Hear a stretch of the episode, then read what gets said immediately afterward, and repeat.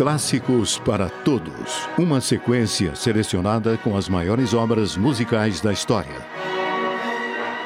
Richard Wagner nasceu em Leipzig, na Alemanha, em 1813. Desde a juventude, Wagner se interessou muito pelo mundo da ópera, estudando música nas universidades de São Tomás e de sua cidade natal.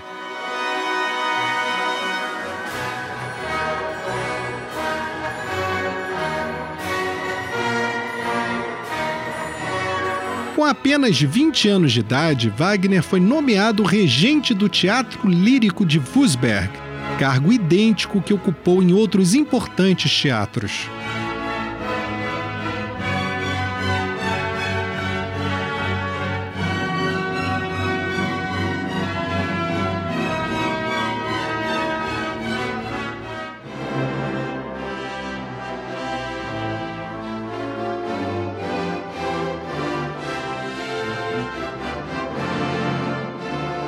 Wagner foi um dos mais importantes compositores do romantismo alemão e grande inovador na arte da ópera. Deixou-nos obras muito famosas como Os Mestres Cantores de Nuremberg, Tannhäuser, O Navio Fantasma e Tristão e Isolda.